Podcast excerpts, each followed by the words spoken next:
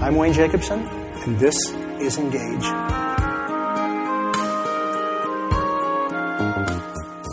On this Engage video, I want to talk to you about something that was such an encouragement to me on this journey, and I think will help those of you who especially come from religious backgrounds, more of standards and expectations and rules to follow, and feeling guilty if you don't, and wondering what you should do, shouldn't do, and you keep falling away from the simplicity of listening to God lead you on, and instead try to fulfill expectations put on you by others.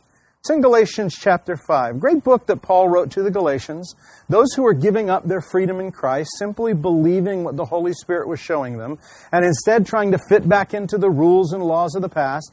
And he wrote them this, and he said, Don't let your freedom, don't give it up for anything. Don't take on any yoke of slavery or burden. Then he talks a little bit about the law, and then he says this The only thing that counts is faith that expresses itself through love. Well, that's a powerful statement. If that's the only thing that counts, then that gets to wipe out everything else expectations, laws, principles. Instead of following those things, what he's encouraging us to do is there's something that happens in the human heart when faith, or as we talked about it last time, trust begins to take hold in us. Where we trust his love for us, we'll find ourselves loving other people around us more freely. And we'll find that love will encourage in us all the change that God needs to do. In fact, Paul says at the end of Galatians 5, love fulfills the whole law. If you get the loving right, then everything God wants to come out of your life will happen. So here's how those things have worked out in my life. Because when I was feeling tempted, like maybe I should do something, or what if I'm wrong about this journey, I kept coming back with this this is the only thing that counts. It doesn't count when I'm working hard for God. It doesn't count just because I'm doing things that other people expect. So I found the freedom then to live inside what God's saying to me. So follow what God's showing you. I think the tendency a lot of us have when God shows us something, we want all of our friends and family and everyone else to believe it. So we spend more of our time arguing, trying to convince others, push them into the same thing we're seeing, instead of simply following it ourselves, letting God love us into a place of change instead of trying to push other people to it as well.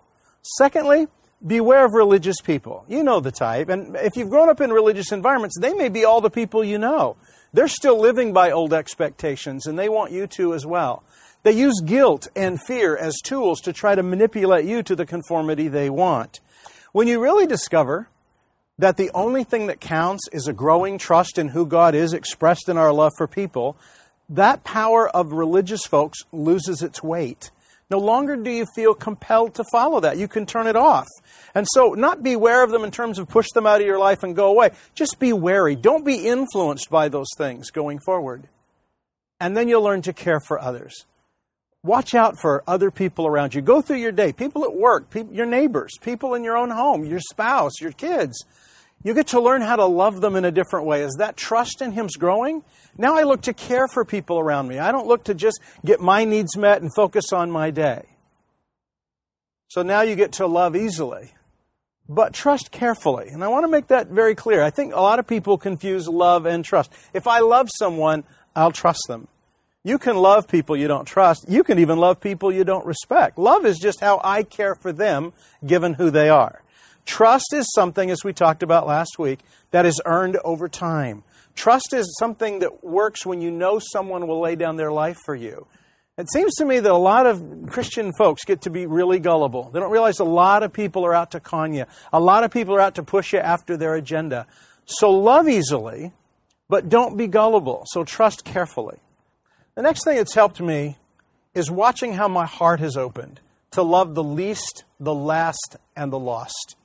When I needed to be loved by other people because that's what I thought I had to survive, you look out for the neat people, the people you like, the people that are fun to be with.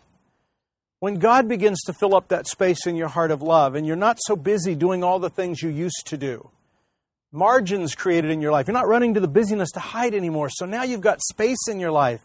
And when those who need to be loved, when those who are at broken places emotionally are going through difficult times, instead of running from them because we feel like we can't carry that weight now, we have the margin and space in our lives to be with those who are broken, those who are hurting, those who are left out, and spend time including, inviting, loving, and enjoying them.